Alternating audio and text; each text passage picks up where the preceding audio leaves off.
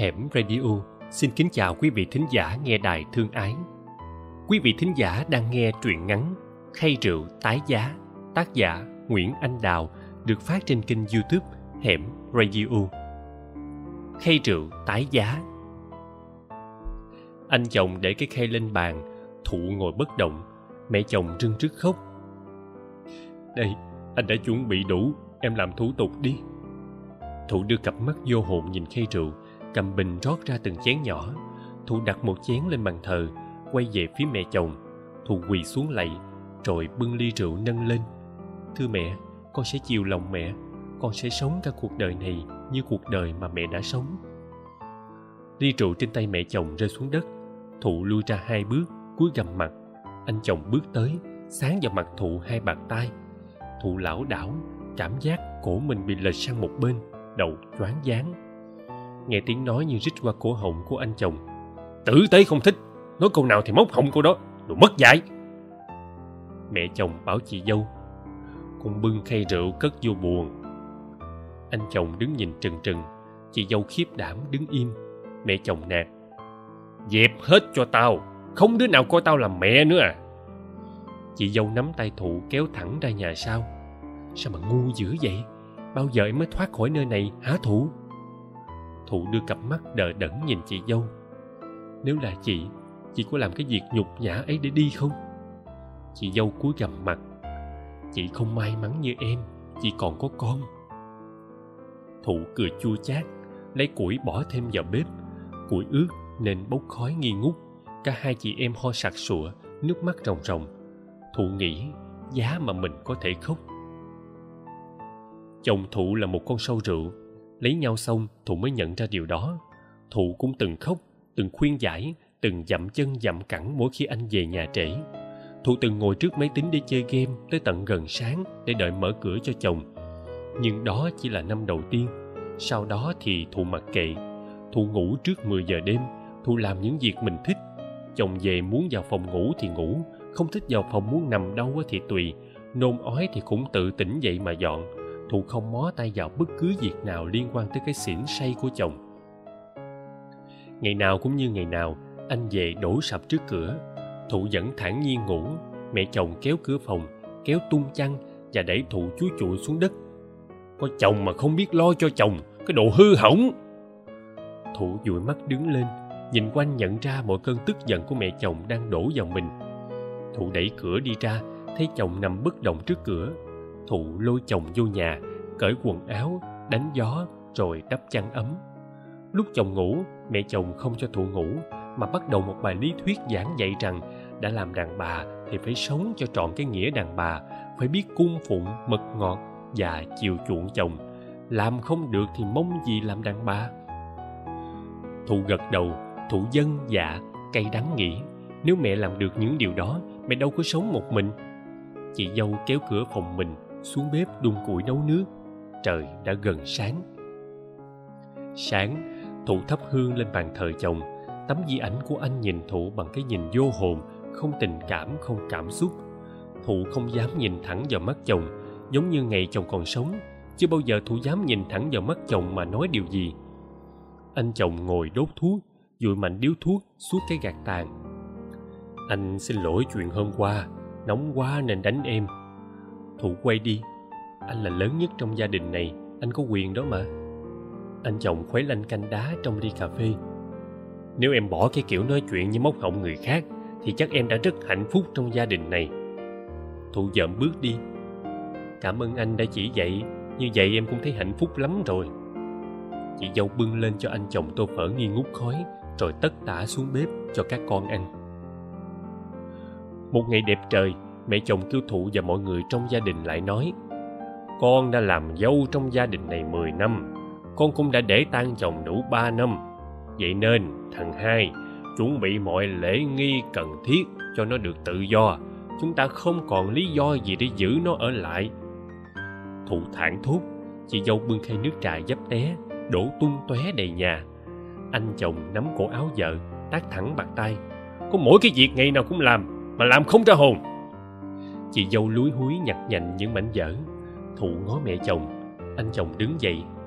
Con sẽ chuẩn bị đầy đủ những thứ mẹ nói vào tối nay. Rồi bỏ đi ra.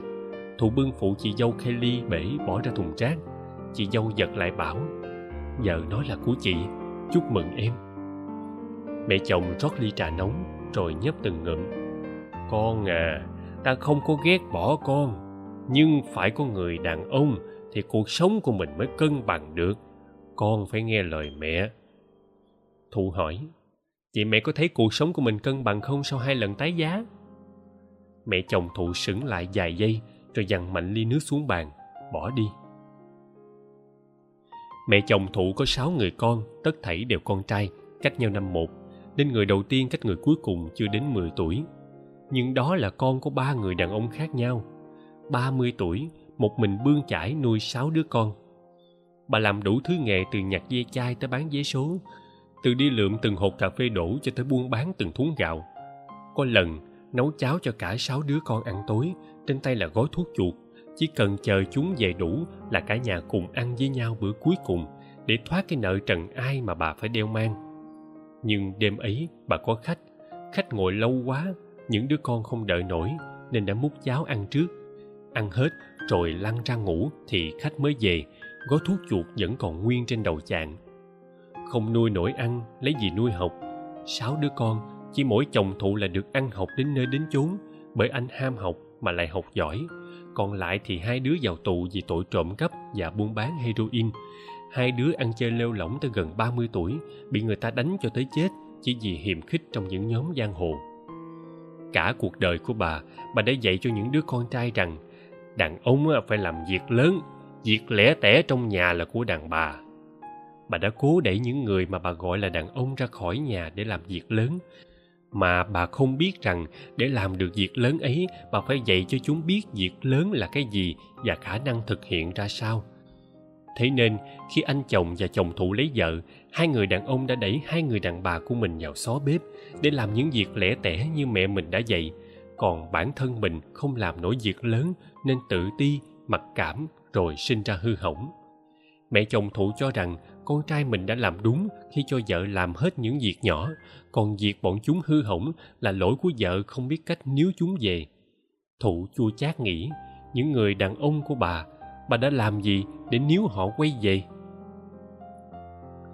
Thụ đổ ập vào sơn khi anh chưa kịp tỉnh giấc, tức tưởi khóc rồi lả đi sơn ôm thụ trong tay mình, xoa xoa thái dương của cô, vuốt mái tóc bết mồ hôi và nước mắt của cô, rồi bảo, chúng ta đi khỏi chỗ này, em không thể ở trong nhà đó thêm một ngày nào nữa. Thụ lắc đầu, mà thụ cũng không hiểu tại sao mình có những ý nghĩ điên rồ đó khi từ chối việc đến với sơn. Chỉ vì cái tự cao, cái hiếu thắng của thụ ư. Chỉ vì thụ cho rằng mình còn đủ sức để ở lại trong ngôi nhà ấy, để chờ nhìn thấy những gì mà họ phải trả giá hay thụ nghĩ rằng cái việc dân rượu rồi lạy nhà chồng để đi tái giá là một việc làm nhục nhã, là từ bỏ danh phận đã được công nhận của mình. Đâu là hạnh phúc của cô đang nhắm đến? Có lẽ thụ chưa biết mình phải làm gì trong những tháng ngày còn lại của đời mình. Cô đang giữ rịch lấy cái mà cô cho rằng nó là của cô. Dù khi mẹ chồng nói đến điều ấy, người vui mừng không phải là thụ, mà là người chị dâu tội nghiệp lúc đưa xác chồng từ bệnh viện, chồng nằm trên giường, đắp chiếc khăn trắng. Thụ đứng ở đuôi giường, nắm chân mà giật. Dậy dậy đi, em vẫn còn cả can rượu, chưa biết tử lượng ai cao hơn ai. Dậy, nghe không? Mẹ chồng ngừng khóc, ngước lên nhìn thụ mắng, cái con điên! Ngày đám tang thụ ngồi thất thần trước quan tài của chồng, không có một giọt nước mắt nào. Chị dâu tất tả chuẩn bị hết mọi thứ cho thụ thụ chỉ biết ngồi rồi quỳ lạy trả những người đến giếng. Ai bảo làm gì làm đó thụ giống cái máy hơn là con người. Mà từ ngày vào làm dâu nhà chồng thụ đã trở thành cái máy rồi. Chiều thụ ra nghĩa trang, gió hiu hắt. Thụ cầm khăn lau tấm di ảnh của chồng. Thụ vẫn không dám nhìn thẳng vào mắt. Dù nhiều lần nghĩ, thử một lần xem. Nhưng khi thụ vừa chạm vào mắt ấy, thì thụ chợt co rúm người sợ hãi. Một nỗi sợ mà thụ không hiểu nó xuất phát từ đâu mãi đến sau này thụ mới mang máng nhận ra rằng, hình như cái thói quen nhìn xuống chân mình, thụ có từ khi những chiếc chén dĩa bay dèo qua mặt thụ, bể loãng xoảng, làm ầm lên cả một con xóm vốn yên tĩnh hiền hòa. Cái nhìn xuống của sự tủi nhục, của cam chịu và cả cái nhìn xuống để thấy cuộc đời chỉ là đất đá hay cát sỏi lạo xạo dưới chân mình mà thôi. Thụ ngồi lên nắm mộ chồng, bó gối nhìn về phía xa xa nơi có cái xóm nhỏ mà thụ đã về làm dâu, hỏi chồng, giờ em ra khỏi cái xóm ấy, anh cảm thấy ra sao? Rồi tự nhếch mép cười chua chát. Hồi mới cưới, biết chồng say xỉn thường xuyên, thụ đã một lần hỏi, nếu anh cứ say xỉn, em sẽ ra khỏi căn nhà này. Và sau đó là sợi dây thích cổ thụ đến nghẹt thở. May mắn có chị dâu vào can ngăn kịp thời. Sau khi ném sợi dây về phía thụ đang ngồi thở hổn hển, chồng quẳng lại một câu, đàn bà bỏ nhà chồng đi thì chi bằng đống phân, chết mẹ cho rồi, sống chi? Bên ngoài thụ nghe một tiếng bóp đó là cái tác tai duy nhất mà thụ tạm gọi nó là dùng để binh giật mình. Cái tác tai của mẹ dành cho con trai, của mẹ chồng dành cho chồng thụ thụ nghe tiếng rít qua kẻ răng. Nếu tao mà không bỏ nhà chồng, tụi bay đã chết mất xác từ lâu rồi. Cái đồ trời đánh. Nghĩa trang buổi chiều gió thổi lồng lộng thu cứ ngồi thế cho đến khi mặt trời tắt hẳn, lững thững ra về. Thu nhìn thấy bốn người từ dưới chân đồi đi lên, thu nấp sau một ngôi mộ cạnh mộ chồng để nhìn. Sơn cầm bó nhang, đốt trên mộ chồng thụ tôi sẽ đưa thụ đi, không phải vì anh đã chết. Tôi chỉ đến báo cho anh biết, dù anh đã chết hay còn sống, tôi vẫn đưa cô ấy đi. Cái dáng sân quay đi, vững chãi và cả quyết. Anh nhìn xuống chân đồi ra khỏi nghĩa trang thủ quái nhìn lại tấm di ảnh trên bộ chồng. Một giây vô tình, mắt thụ chạm phải mắt trên tấm ảnh. Ánh mắt chồng như có lửa lửa của ghen tuông và tức giận. Thủ quay người, cắm đầu, bỏ chạy. Đám cưới đứa con trai thứ ba trong gia đình. Có người đàn ông lạ nấn ná mãi lại sau đám cưới, chỉ để gặp chú rể. Mẹ chồng đưa ánh mắt dửng dưng nhìn, nói với con con nhận hay không thì tùy. Còn phần mình, bà coi như không quen biết khi người đàn ông ra khỏi cánh cổng, những dấu chân còn in trên mặt sân đầy bụi, bà lấy chổi quét đi. Thụ không hiểu người đàn ông này đã gây nên tội gì, để cả cái dấu chân, ngần ấy năm bà cũng quét đi, không tha thứ được. Đứa em dâu mới cưới còn lúng ta lúng túng trong mớ quần áo không biết nên thay hay nên mặc. Anh chồng đã chỉ vào mặt chị dâu. Vợ này còn đứng đó, vô nhà chỉ bảo cho em nó phải làm cái gì? Đứa em dâu đứng co rúm trong bộ giấy cưới, đã lấm lem bùn đất chị dâu kéo tuột nó vào phòng thụ bước vào theo, rồi khóa trái cửa lại. Chị dâu chẳng nói chẳng rằng, ngồi xuống chiếc giường tân hôn của đôi vợ chồng mới. Thụ cũng đẩy vai của em dâu ngồi xuống. Chị dâu nắm tay cô dâu mới, nói như nghẹn. Em khóc đi, bây giờ hoặc là không bao giờ nữa. Cô em dâu thảng thốt nắm lấy cả hai tay chị, hỏi, sao vậy hả chị? Thụ lắc đầu, chỉ cần ngày mai, ngày kia em sẽ hiểu thôi hai tuần sau đó, đứa em dâu đã ra khỏi nhà với tất cả hành lý của nó, cộng thêm một nửa số vàng bạc mà họ hàng đã cho trong đám cưới. Sáng sớm, em chồng đứng quắt mắt nhìn, chị dâu cúi gầm mặt, bưng khay trà xuống bếp để rửa. Thụ giả giờ không thấy, nhóm củi thêm vào bếp, khói bay mịt mù. Đã từng có người trong gia đình ra đi, chị dâu đã mong người kế tiếp là thụ. Bởi thụ có thể ra đi đàng hoàng chứ không phải trốn đi vào nửa đêm như đứa em dâu nhưng sao thụ lại từ chối nó? Chính thụ cũng không hiểu. Cái khay và bình rượu được để vào trong một góc bàn thờ. Thụ đứng nhìn nó chăm chăm. Thụ nhớ cái tác tai của anh chồng sau câu nói mà anh ta cho là nói mốc thụ thở dài. Đúng là thụ có nói mốc nhờ thế để thụ được ở lại, để trải qua thêm một ngày hay bao nhiêu ngày nữa ở cái gia đình mà dù đã sống bao nhiêu năm, thụ vẫn không thể xem đó là nhà của mình được. Mà dù có nói theo cách nào, thụ cũng đang nói thật bởi thụ không hình dung được một gia đình có một kiểu giáo dục, có một văn hóa đầy rẫy những lỗ hổng. Cấp tiến không ra cấp tiến, lạc hậu cũng không ra lạc hậu. Cứ như hoàn tất cả thứ gì mà người ta bảo đó là văn hóa, rồi đem về nhà mình mà áp vào nó để nó thành cái văn hóa gia đình. Đêm đứa em dâu chạy trốn khỏi nhà chồng, nó đã chuẩn bị một cuộc ra đi rất chu đáo. Sau khi đã đưa hết vali ra ngoài hàng rào, nó trở về phòng ngủ rồi nằm nhắn tin sang cho thụ. Chị em đi hay chị ở lại? Thụ không ngần ngại trả lời. Bảo trọng nghe em. Thụ không hỏi lý do, không ngăn cản, không an ủi. Thụ không làm bất cứ một hành động nào. Cứ như đứa em dâu về nhà tròn hai ba tuần kia, chưa phải là em cô, chưa từng gọi cô là chị, chưa có chút liên kết nào. Chẳng qua chỉ là sự cảm thông cho số phận đàn bà lỡ rơi vào một gia đình khá kỳ quái như thế này mà thôi. Thụ nghe tiếng mở cửa, tiếng chó sủa bên giường mẹ chồng thụ nghe tiếng trở mình. Thụ bật dậy, đi nhanh ra cửa, đẩy em dâu ra khỏi cổng thật nhanh, rồi tự mình khóa cửa lại. Thụ nghe tiếng bước chân chạy đi của em dâu và trơ lại những tiếng khóc. Thụ không hiểu đó là nước mắt dành cho ai, dành cho nó hay cho người ở lại. Thụ quay vào thì chạm mặt mẹ chồng ngay trước cửa. Thụ hoảng hốt giật lùi. Mẹ chồng ngái ngủ, hỏi, làm gì giờ này?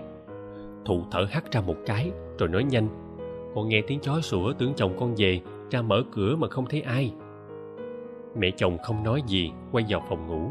Thu hy vọng là ngoài trời đen thui, mà không nhìn thấy cảnh thụ đã đẩy đứa em dâu ra khỏi cổng, rồi hồi hộp trở vào. Đón chồng ư, một hành động mà lâu nay thụ chưa hề làm. Chồng về thì ắt sẽ biết cách vào nhà. Có thể bà cũng sẽ thắc mắc như thế, mà cũng có thể bà hy vọng thụ sẽ thay đổi suy nghĩ mà sống tử tế hơn chăng? Đêm ấy thụ thức trắng, nghĩ về mình và chị dâu. Sơn nhắn, sáng mai anh cần gặp em sớm. Thụ nhắn dạ mà không hỏi lý do tại sao. Có lẽ thụ hiểu điều sơn muốn nói, nhất là khi nhìn cái dáng anh ra khỏi nghĩa trang chiều nay, nghe được điều mà sơn đã nói với chồng. Sơn là người đầu tiên phản đối đám cưới của thụ là người chờ đợi thụ trong suốt bao nhiêu năm với một niềm tin sắt đá rằng thụ sẽ trở về với anh, sẽ từ bỏ cái nơi mà thụ nghĩ rằng thụ có thể an phận. Chưa bao giờ sơn nghi ngờ điều đó, cho dẫu tới hôm nay, thụ ào vào nhà anh khóc tức tưởi vì nhà chồng đã ép cô dân rượu mà lẽ ra thụ phải mừng rỡ lao vào tay anh bảo rằng mình đã tự do. Thụ dở lịch, mai là thứ bảy cuối tháng, mẹ chồng thức đến tận khuya để xếp mớ đồ linh tinh vào giỏ thụ sang phòng bà, đưa cho bà năm trăm ngàn, bảo, mẹ cầm mà đi xe. Mẹ chồng ngồi nhìn thụ một hồi lâu hỏi, con thật sự không muốn ra khỏi nhà này sao? Thụ quay đi, tránh ánh mắt của mẹ chồng. Chết cửa phòng mẹ chồng nhìn vào phòng thờ, nơi có cây rượu vẫn còn nguyên. Thụ cúi đầu im lặng, thụ không biết nói gì, không biết trả lời ra sao. Bởi, thụ từ một con người trở thành một cỗ máy, khi không còn người điều khiển ai giúp một cỗ máy thành một con người như ban đầu? Mẹ chồng cầm số tiền thụ đưa. Mẹ chỉ mượn thôi, khi nào có mẹ tính lại cho. Thụ lắc đầu, con không cần tiền, mẹ cứ cầm lấy. Mẹ chồng thở dài, đứa chết, đứa đi tù, những đứa còn lại không sống như ta muốn, liệu sống được bao năm nữa đây? Thụ cúi mặt, nếu thụ không sống như bà muốn, thì có lẽ thụ đã như đứa em dâu trời khỏi nhà khi chưa hưởng hết ngọt ngào của tuần trăng mật, sao bà còn chưa vừa lòng? Sáng, mẹ chồng đã trở dậy và đi thật sớm, sau một chuyến đi vào thứ bảy cuối tháng. Mẹ chồng thụ già đi thêm vài tuổi. Thụ xót xa, có người mẹ nào mà không thương con, chỉ là cách thương khác nhau, tạo nên nhân cách của những đứa con khác nhau mà thôi. Cái án tù 7 năm cho tội cướp tài sản có lẽ làm hao mòn đời người mẹ này hơn là chính đứa con trai đang ngồi trong tù. Có lúc Thụ đã hối hận. Nếu Thụ không cho đứa em dâu rời khỏi nhà vào đêm ấy, thì em chồng Thụ đã không bỏ nhà đi bụi và tất nhiên sẽ không phạm pháp. Mẹ chồng đi rồi, Thụ vào thay quần áo rồi cũng đi nhanh ra cửa, trước khi anh chồng đi tập thể dục về. Sơn đẩy Thụ vào giường, giọng nói nửa dọa nạt nửa gian dĩ có con với anh rồi cùng rời khỏi đây đi em thụ ngồi bật dậy tại sao có con với anh đi rời khỏi đây đâu phải em không thể ra đi sơn hét lên gần như khóc. Vậy thì là vì cái gì? Vì cái gì mà em đầy đọa em chừng đó năm trời? Vì cái gì mà em đầy đọa anh? Thụ lắc đầu, khóc.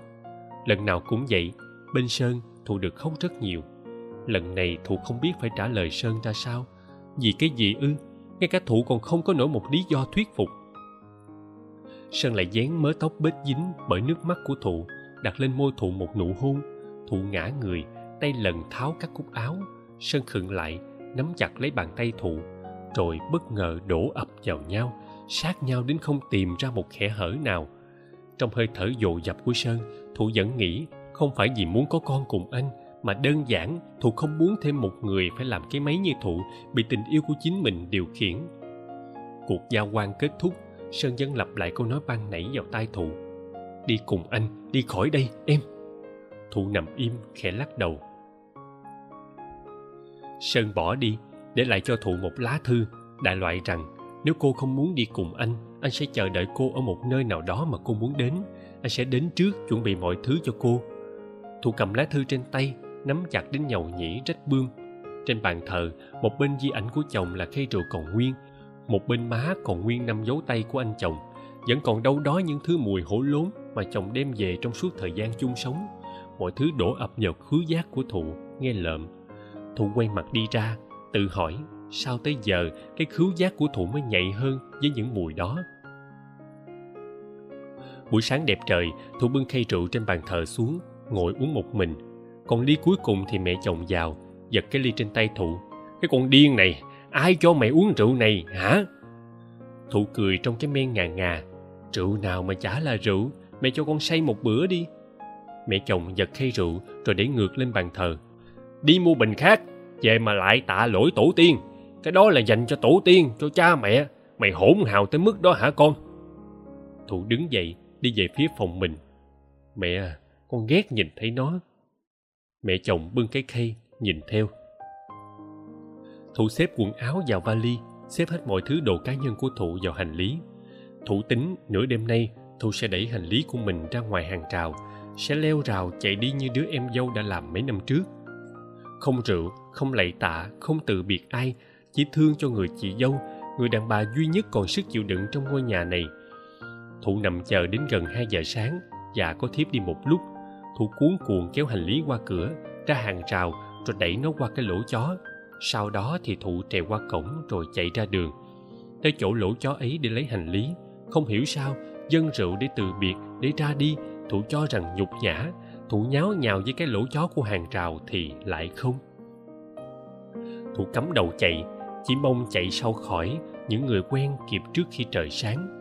Trời lạnh, sương ướt đậm đìa cả mặt cả tóc thụ môi lạnh cống, chân tay tê dại, bụng thụ bắt đầu đau trăm trang.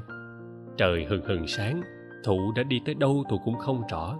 Chỉ thấy những người đầu tiên qua lại là những người không quen. Thụ nghĩ có lẽ mình đã đi khá xa. Mệt quá thụ ngồi xuống rồi khuỵu xuống, thở. Đằng sau, có một người đi tới, mờ mờ trong sương, đến gần và quàng áo ấm lên người thụ. Anh chờ em ở đây mỗi sáng sớm vì biết sẽ có một sáng nào đó em xuất hiện. Thụ bật khóc, sơn kéo thụ đứng lên, nhưng bụng thụ trì kéo xuống. Thụ kéo tay sơn xuống, cho em nghỉ một lát. Rồi nắm tay sơn đưa lên bụng mình. Sơn ngỡ ngàng, ôm chặt lấy thụ, rồi bế thốc cô lên đặt lên chiếc xe để chờ sẵn cách đó một quãng. Anh đã chuẩn bị mọi thứ cho em và con rồi, chúng ta phải đi nhanh lên thôi. Thủ nghe, bụng bắt đầu dịu lại. Thủ lần tìm trong vali cuộn giấy để lau bớt sương trên mặt. Có một gói giấy rớt ra, trong đó là bọc tiền khá dày, mảnh giấy với lời nhắn. Sống hạnh phúc, đứa con dâu ngu ngốc của mẹ. Thụ nhoài người ra cửa xe. Cố tìm về đằng sau, xem có ai đứng tiễn cô không. Sơn giật mình kéo thụ vào trong. Thụ bật khóc, cố nhoài người ra ngoài. Em quay lại. Sơn choàng tay ôm cứng lấy thụ, xe dẫn chạy. Đằng xa là những bóng hình mờ ảo trong sương sớm, không nhìn rõ mặt ai.